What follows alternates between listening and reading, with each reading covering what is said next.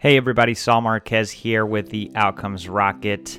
Are you going to health? That's HLTH. It's the largest and most important conference for health innovation. HLTH, pronounced health, is a one of a kind ecosystem event for the health industry, and they're on a mission to bring together 5,000 plus senior leaders to solve the most pressing problems facing healthcare today and actualize the most promising opportunities to improve health. They bring together senior leaders from across, across payers, providers, employers, investors, fast growing startups, pharma, policymakers, and innovation centers to ask one question How do we create the future of health? I'll be there, and I hope to see you there too. If you use Outcomes Rocket Podcast 150, as the promo code. That's Outcomes Rocket Podcast 150. You'll get uh, $150 off your ticket. Looking forward to seeing you there. Go to HLTH.com to sign up. That's HLTH.com. Use that promo code Outcomes Rocket Podcast 150. And I am excited to see you there. I'll even have a booth uh, recording some podcasts live uh, at the event the MGM in Las Vegas. So, so excited to see you there. Don't be afraid to say hi and uh, we're going to learn a lot there. So, HLTH.com. Today, I have the privilege of hosting Dr. Walter Greenleaf. He specializes in the medical application of virtual reality and augmented reality. He's currently at the Stanford Virtual Human Interaction Lab. Walter is a behavioral neuroscientist and a medical technology developer working at Stanford University. With over three decades of research and development experience in the field of digital medicine and medical virtual reality technology, Walter is considered a leading authority in the field. Dr. Greenleaf has uh, designed and developed numerous clinical systems over the last 33 years, including products in the fields of surgical simulation, 3D medical visualization, telerehabilitation, clinical informatics, clinical decision support, point of care clinical data, and so on. With all the things that he has worked on, he's brought forth a new wave. Uh, it's been part of the wave from analog to digital medicine, and it's a true privilege to have him here on the podcast today. He also serves as the Director of Technology and Strategy at the National Mental Health Innovation Center, Chief Science Officer at Pear Therapeutics, and a Senior Vice President of Strategic and Corporate Affairs at MindMaze. Uh, with that, I want to open up the microphone to Walter to fill in any of the gaps of the introduction that we've already uh, presented. Walter, thanks so much for joining us today. Well, thank you, Saul. I'm, I'm very happy to be here. And gee, after that introduction, I feel both busy and uh, sort of antique. So. You're too funny. Well, you know what? It's uh, it's incredible, you know, and and I find that the people in our in our health system that uh, find the time to do the valuable things that you're doing are the ones that are the most dedicated. And so I'd love to hear from you. What is it that got you into uh, the health sector to begin with? Well, um, I guess what got me started was back when I was uh, a teenager. I had some philosophical questions arise that whole nature versus nurture, free will versus determinism type of question. As you know, as our I guess libido starts being developed, I I was really I was really uh, perplexed by that whole thing of duality of our, our, cultural messages of what our behavior should be and, and what my body was telling me. And that got me started very curious about the neuroscience and also the endocrinology behind the neuroendocrinology behind our behavior and our mood led me to focusing on those topics when, while I was an undergraduate. I, I was fortunate enough to go to a college that uh, gave us some time to do some some research studies and that led me to my graduate work at Stanford University, where I had a focus on studying how hormones in people affected our mood and our behavior. And that got me started into research. And from there, I transitioned into uh, medical product development. What an interesting path, Walter. And so, what was one of your most interesting insights when researching hormones? Well, um, I guess it's hard to summarize uh, that area of work, but I guess an insight I did have is that you know, despite the fact that we take a lot of exogenous hormones uh, clinically and, you know, for birth control purposes, et cetera, there hasn't been large amount of work on their effect on our, our mood and our and our behavior. It's still an evolving discipline. So despite the fact that we know very well that uh, some of the, uh, the, hormones that we are taking uh, do affect our levels of depression, for example, it hasn't been as as thoroughly studied as as it probably should be. Yeah, that's a very interesting uh, uh, perspective, and you know, it's all interconnected. And and today, I feel like we're definitely spending a lot more time thinking about the mind as well as the body, and so something to think about there for everybody listening. You know, what's the effect of hormones on mood and behavior and the overall mental health of individuals and populations?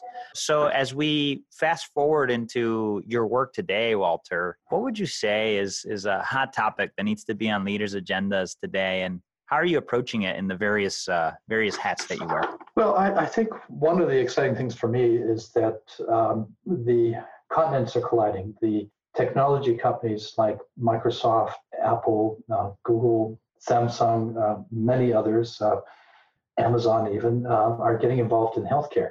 And they're bringing a certain velocity and a certain set of tools that in the healthcare arena we can really benefit from. And I'm really excited about what's going on in precision medicine and the combination of uh, wearables and machine learning technology to help us do better diagnostics and and better feedback to individuals. And, and of course, in, in my arena, looking at how the very profound technologies of augmented reality and virtual reality technology can be used in healthcare, I find that really exciting because we, we now have technologies that can provide on demand experiences. And those can be used for better assessments, particularly in the physical medicine arena and uh, the mental health arena instead of doing subjective assessments uh, by observation or listening to people self-report. We can measure things very precisely and in a standardized way. And um, they can also be used to create some amazing interventions. And something that's very with an aging population i think that's something we need to really focus on how we can come up with uh, next generation technologies that will help support some of the uh, problems that we, we have with a top heavy population of so many seniors that are going to be struggling with uh, mobility issues, with pain, with isolation, with depression, with anxiety, and with uh, neurodegenerative disease. So I, I'm excited about the evolution of digital health technologies and how they can apply to the medical arena. And I'm excited that we have some new tools. Yeah, that's for sure. And you know, we we had a, a chance to connect briefly before uh, the interview, Walter, and you know, you you commented that yeah, you know, VR and AR has been around for over 30 years, and uh, you you've been involved in it since before it was cool. well, uh, it was cool back then too, but uh, but it's now portable and cool. And there you and, go. I guess that was the difference, right? Yeah. Yeah. Actually, maybe it was too cool back then. I think we, for many years, the term virtual reality was viewed as, uh, you know, almost uh, uh, futuristic. yeah, very futuristic and very unreachable. But now, for you know, uh, three or four hundred dollars, one can get a really good virtual reality system. But the good news is also that my research group and many other research groups have been very active in pioneering how this technology can be used clinically. And even though the technology in the past was very expensive, very unwieldy, sometimes very uncomfortable, we were able to understand how it could be applied to pro- uh, clinical issues. And so now that the technology is much more affordable, much more accessible, much more comfortable, we can take the lessons that we've learned over the uh, last 30 years and, and translate the help that technology escape from the research labs and get out into clinical care. Love that. And so why don't we hone in on that for a little bit, Walter? What do you think an example of of the research you guys have, have done that could be applied at her has already been applied to improve outcomes and make things better in healthcare? Well, there's a couple areas where things have, are primed and ready to go. One area is um, stroke rehabilitation, traumatic brain injury rehabilitation. Uh, we, we already have a large number of clinics that are using the technology very effectively in that zone. Another area is in this in the zone of training. Uh, surgical skill training is just one example, but also team training on how to handle a, a complex uh, uh, process or procedure or deal with uh, a, an emergency that requires a team effort to respond to. Third area would be helping with um, addictions. Uh, we know that we can use virtual environments to teach people situational confidence and to learn refusal skills, um, to help them with their rehabilitation and managing peer pressure, for example. I guess another area would be in the zone of um, doing better assessments for mild cognitive impairment and indexing cognitive decline, uh, age-related cognitive decline, and screening for neurodegenerative disease. We've we've come up with some really amazing tools that can do a much more objective assessment there. And I'm also excited by what we can do in, in the zone of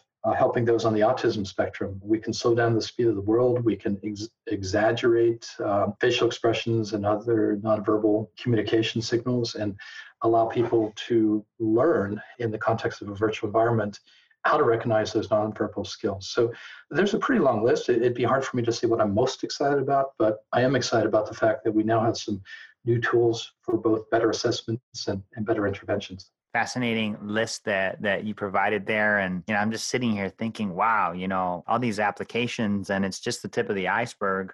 Truly exciting to to be alive in healthcare uh, at this time. Uh, I'm curious what you would say has been maybe a setback and what you learned from that setback with the work that you're doing, whether it be the research or, or any at any of the companies that you're involved with. Well, one of the lessons I learned when I was translating some of the technology from the research lab out as a clinical product was to make sure that the pricing is appropriate. Uh, hmm. It sounds like a, a, pretty mundane thing, but with one of my first medical products, the system that was on the old Macintosh SE computer mm-hmm. was used for helping hand surgeons and hand therapists do an impairment rating and generate a, a clinical report. We priced the product very high, and that was against my instincts and my impressions, but I was pretty inexperienced when it came to um, that part of medical product development. And by pricing it too high, I think we we missed the opportunity to get it out to more people and to really truly reach more customers and, and get more momentum. It took us a while to, to adjust our pricing. And I guess in conclusion, to me, it's really important that, and I try and advise all the startups that I work with right now to, to really pay attention to not just the validation of your product and making sure that it matches customers' needs in terms of function, but also understand it's, you know, to do the really the business engineering behind the product too. Some great, great advice there. Walter, and you know, as many people get stuck in that trap of you know you built it and and you're trying to position it making sure it aligns with incentives and and that it's priced correctly. I think it's a it's a huge one to to bring up so i'm really glad that you did. Well it's often often many of the startups i'm working with today are emerging from the computer gaming arena or from the technology sector and they they need to learn very fast about how to validate a product how to position a product. And it's often the the business model of the of our very complex medical ecosystem that is the most difficult part to figure out. I mean, the there's a regulatory pathway, there's a reimbursement pathway. I think those things are things that can be addressed, and there's a pathway to get through. But often understanding the workflow of a clinic and understanding some of the microeconomics of a clinic, uh, that's often the, the hardest part. And coming up with the right product positioning and pricing is is something that that there is a learning curve for for many of these companies that are entering the arena. But I guess the good news is that there's now a lot of collaboration going on between these medical technology companies that are emerging. Again, some of them are coming from other sectors of business, like the computer gaming arena. But they're starting to collaborate with the pharmaceutical uh, companies, with medical device companies to come up with this new wave of digital health products. And those channels, uh, those companies know the channels and the pricing correctly and can help also with validation. So I'm starting to see a, another wave of uh, products emerge, and they're being done in collaboration with some of the existing participants in the medical community. Yeah, that's a that's really really interesting, and I think important nowadays where the amount of risk for product innovation, especially for some of these larger pharma and device companies, is is really high. And um, it seems to me that they've come to almost rely on smaller companies that are willing to put the the sweat equity and the you know initial investment to get it going. So definitely a great pathway for for startups listening today to find out ways to get that validation and positioning right so, what would you say is one of the proudest uh, leadership experiences you've had to date, Walter? I guess I, have had many proud moments, of course, because I'm in an area that is in healthcare. It's it's almost by definition what we do and create uh, leads us to feel proud about our work. But I think for me personally, there's been times where customers have reached out to me. Uh, they found me through the products that they were using, and they reached out to thank me back in 2008 and 2009, I was working on a product to help children on the autism spectrum learn social skills. And several of the parents who had been using that product and had seen great success with their children took the trouble to write to me and keep me posted about the how this had made a big difference in their son and daughter's lives. And, and that, of course, was very rewarding. And, and I've had that happen um, with a few of the other products that I've made where it's not just the pride that you get of making, making a product that you feel makes a difference, but when, when you hear from the people that it has actually impacted directly, which often we don't get to hear as, as scientists and as, as engineers and technology developers, but when, when the customers find you and thank you, that, that's always a very rewarding. That's amazing. You know, that these people looked for you and found you. And where were you when you got that message? You're just well, like I, sitting in your living room. well, it, it, you know, I think the first time it came through uh, an email that um, the company that was uh, representing the products that I had developed uh, had forwarded to me, and um, the second time it was through, uh, I guess it was a phone call. Amazing. So yeah, it's a wonderful thing. Often, I think as scientists, as engineers, as technologists, uh, as the people behind the scenes making the products that eventually get out into the clinical zone. I think as a clinician, yeah, you often get direct feedback about the value of what you're doing, but yeah. often the people behind the scenes don't get that opportunity. So mm-hmm. that, that was really wonderful for me. That is fantastic, Walter. And, you know, I'll, I'll, t- I'll tell you as well, like, you know, it definitely, whenever people reach out to, to me about an episode that we put out that really made a difference, like, it's really a great feeling to, to know that your work is, is making an impact. Well, um, it's all part of an ecosystem, and, and what you do is very important, especially with the focus on outcomes. That's that's often an area that uh, it's really the index of how we design things correctly, and it's a it's an, sometimes an inscrutable thing to measure, but we have to. We need to know the value of what we're doing and how it affects outcomes. And uh, I'm I'm sure you've had many rewarding moments too, where you've seen how you've moved the needle by providing the information that you do. So, but and we're all part of that ecosystem trying to make uh, things better. Yeah, that's a great way to look at it. We're in this ecosystem, and and how how are you going to participate? You know, so you're listening to this podcast with uh, Walter and myself, and you know, you're hearing about the awesome things that Walter's done, and and and how technology is advancing, how we're going from analog to digital. Question is, what are you going to do? What are you going to do from this uh, this time that you've spent with us today? Hopefully you contribute to the ecosystem and not just listen. And what would you say out of all the things that you're doing walter is is probably one of the most exciting things? What's keeping you up at night and why are you waking up early? I'm really excited about the evolution of uh, and application of precision medicine. The way we can use some of the new assessments that we have to better personalize uh, our approach. So it's not a one size fits all approach. So there's a program at the National Mental Health Innovation Center where we've um, working very closely with many of the technology startups to help them validate their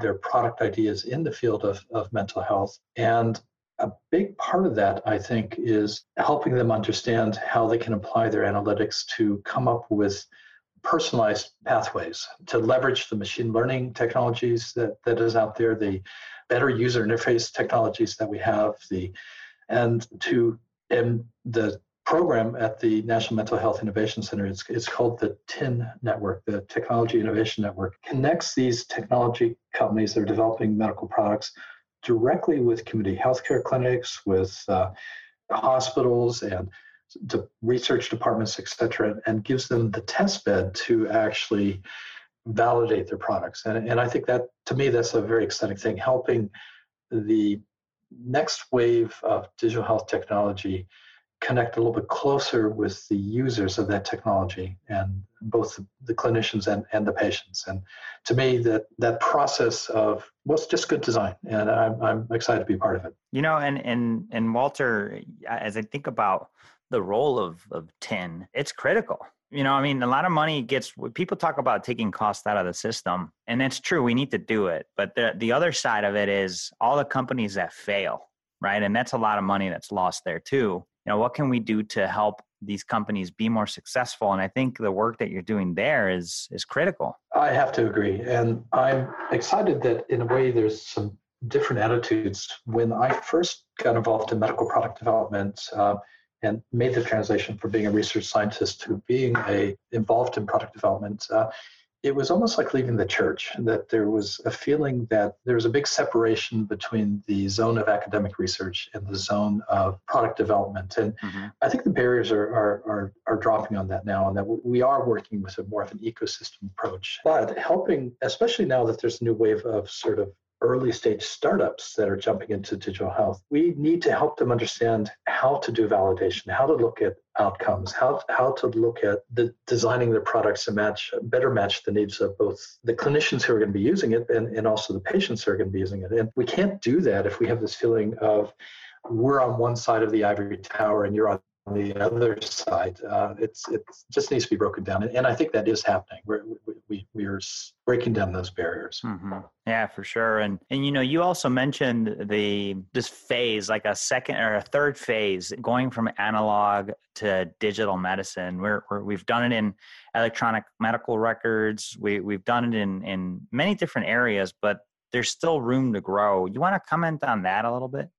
I guess that what I'm seeing right now is that there's a bit of an impedance mismatch between the larger pharmaceutical companies, the larger medical device companies, the existing healthcare provider networks and insurance carriers, and the velocity and speed of some of the newly emerging digital health startups. And so we've done with a lot of effort and, and some aches and pains, we've, we've made that transition from a day where all medical records were handwritten. Mm-hmm. And I, I, often, when I was first selling medical products that were computer based, uh, many of the clinicians I, I would run across had never used a mouse or had never learned to type. And that transition now to where computers are not inappropriate to have in the patient examination room. As a matter of fact, often patients uh, wonder what's wrong if you're not looking up things on the internet related yep. to their specific condition.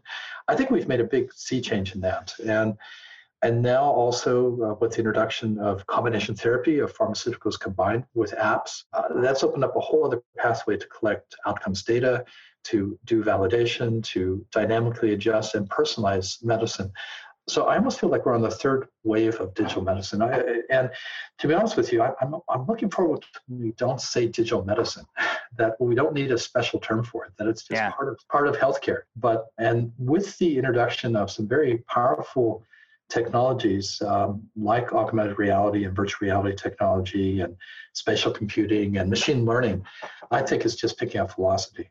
So, you know, we have to be careful because of this uh, impedance mismatch of speed and velocity and approach that the tech groups are bringing to the medical ecosystem. We have to make sure that we bring that momentum energy in, in, in the right way and channel it and make sure that we're very careful about validation, very careful about uh, understanding the pluses and minuses of the new approach. But but I think it's it's it's very exciting, and I, I think our medical ecosystem is up to the challenge of embracing the changes that are coming. Wonderful. Yeah, no, I appreciate you you sharing your thoughts there because I I was intrigued when you when you brought up that idea of this transition and ultimately your conclusion, hey, let's get to the point where we don't even say digital medicine. It's like when you say phone, everybody just assumes you have like a, a smartphone, right? Want to get to that point in medicine, and and and with the work that you've done, Walter, and and you know organizations uh, that you're involved with, as well as just the work that you do there at Stanford, it's uh, it's gonna happen faster than uh, if you weren't working at it. So appreciate all the things that you guys do. Well, thank you. So, getting to the end of our time here, Walter, we've got a lightning round followed by a book that you recommend to the listeners. You ready? sure.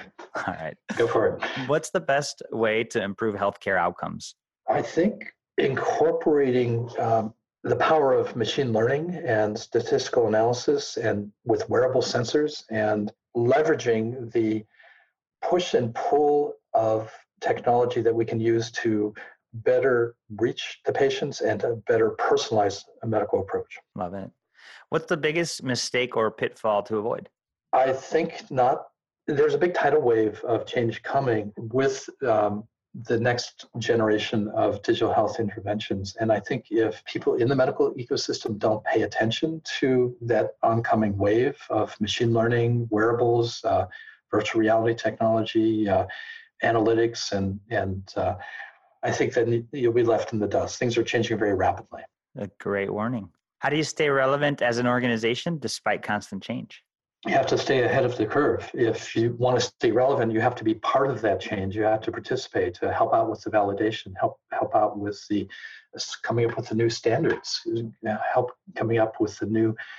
All these new technologies bring with them concomitant uh, privacy concerns and uh, valid, you know, validation needs for better validation. And if you're just standing by watching, you're not going to be relevant. So it's it's important to roll up your sleeves and jump in. Some great advice there, folks. It's definitely not a spectator sport. Got to play. What's one area of focus that drives everything in your work, Walter?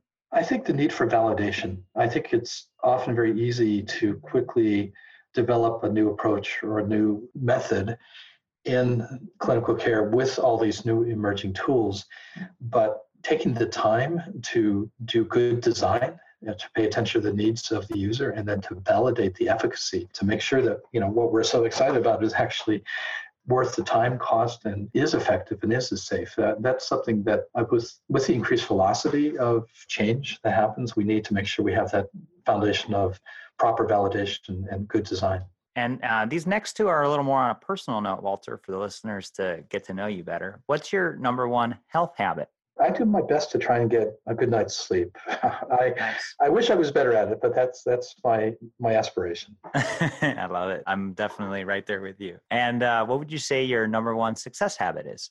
I think my number one success habit is that I I just keep moving. Uh, there's a lot going on right now, and in my zone, and I think that it's a double-edged sword for me. I'm I'm very horizontal in my approach. I do a lot of work that work, I work with a large number of groups trying to help them address the opportunities uh, that are coming through this revolution that we've been talking about. So for me, I think it's, I hope that success comes from connecting people, uh, facilitating collaborations, making sure that we're all in touch with each other and, and know what we're up to and are all rowing in the same direction. So I, I hope that leads to success for all of us. Love that, Walter. And and you know, for the listeners, Walter's definitely doing some phenomenal work, as he said, horizontally as it relates to this digital revolution in healthcare, whether it be the machine learning, the sensors, the virtual reality, augmented reality. Uh, definitely somebody that you should be following and being in touch with if you have a, a great idea and and are looking for guidance, uh, definitely somebody that I'd recommend strongly that you uh, connect with. What book would you recommend to the listeners? Oh boy, that's like asking who's your favorite child. Um, it's hard to choose, but um, I'll tell you what, what, what I'm thinking of right now in response to your question, which is uh, Kurt Vonnegut's book, Slaughterhouse Five. Slaughterhouse Five, okay. Yeah, it it was a really a translational work in that it, it appealed to people who like good literature, but it also appealed to people who like science fiction. Hmm. And it um, it really told an amazing story that was an anti-war story. So for me, hitting those boxes of, of science fiction, anti-war, and good constructive literature, it, it, it's one of my favorite books. Great recommendation. Thank Cat's you. Cat's Cradle by Kurt Vonnegut. No, Slaughterhouse Five. Sla- yeah, Slaughterhouse, Slaughterhouse Five. Five. Slaughterhouse Five. Outstanding. Well, appreciate that uh, recommendation and. Uh, Wow. But, but this, what's your what's your favorite book? And let me put you on the spot a second. Here. Yeah, no, I, I I love reading, and if I had to tell you my favorite one to date, I guess just like you, right? It's like what's which one's your favorite child? I enjoyed the Innovator's Dilemma by Christensen and it just i loved it uh-huh. kind of like i am enjoying our conversation because of the his i'm a history guy so i i um I, my my undergrad was in classical humanities and and i i appreciate and enjoy history just because i feel like it teaches us so much about today and what's going to happen and Christensen did such a beautiful job of of laying out the the history of innovation, how how it's happened, and and and fast forwarded it to today. And so I really enjoyed that and the lessons that the book taught. Uh, you know, whether you be an entrepreneur or or, or somebody involved with uh, with a larger company and what we could do to to innovate. Oh, I love it. Yeah, I don't know if you read it or not. Check that out. Yeah, it's a good I, one. I haven't, but I, I put it on, on the list. awesome. Hey, you're the first one that's done that. I've done I've done over 400 interviews, Walter. You're the first one that's turned it around on me. I like it. well, next time I'm going to ask you what you're most proud of. Um, so uh, be prepared. I will be. I will be. Walter, this has been a blast. What closing thought would you leave the listeners with, and where could they continue the conversation with you? Well, I guess my closing thought is that I spent some time. Uh, Stanford has a center on longevity, and it's we call the center longevity because it crosses the, the spectrum, not just focusing on the distal end and, and talking about aging. And I, I had the pleasure of, uh, for a short while, running the Mind Division of the Stanford Center on Longevity. And one of the things I learned from that experience was to pay close attention to the fact that we do have a looming crisis in healthcare, in particular, the fact with an aging boomer population here in the US, and it's really a worldwide problem.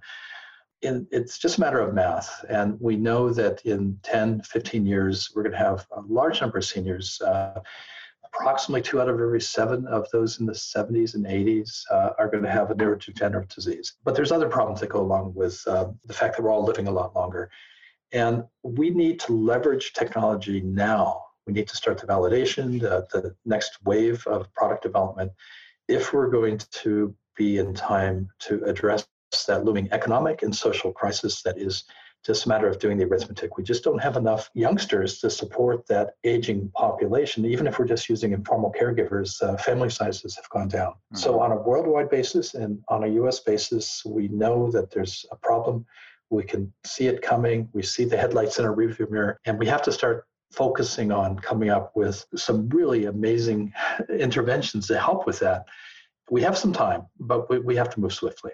So I, I, guess that would be my closing thought. I'm optimistic that we can leverage some of the incredible technologies that are uh, emerging right now, and I'm so glad that there's a lot of collaboration going on between the technology developers and the everybody else in the medical ecosystem. But we do have to move collaboratively and, and swiftly.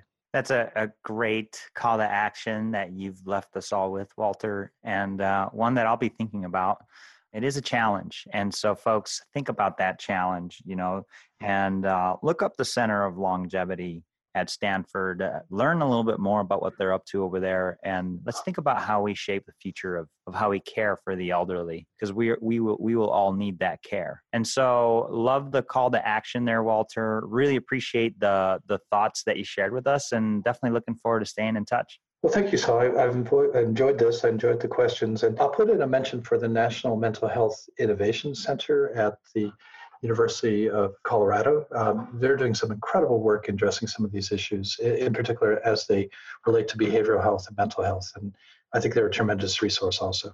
Outstanding. And, and folks, along with all the uh, resources and things that we've discussed here with Walter, We'll include a link to the National Mental Health Innovation Center that he just mentioned, the companies that Walter is involved with, as well as the Center of Longevity for you to be able to access. Just go to outcomesrocket.health and in the search bar, type in Walter and you're going to find it there. So, again, Walter, just want to give you a big thanks and uh, really appreciate your time. Thank you, Saul. I enjoyed it.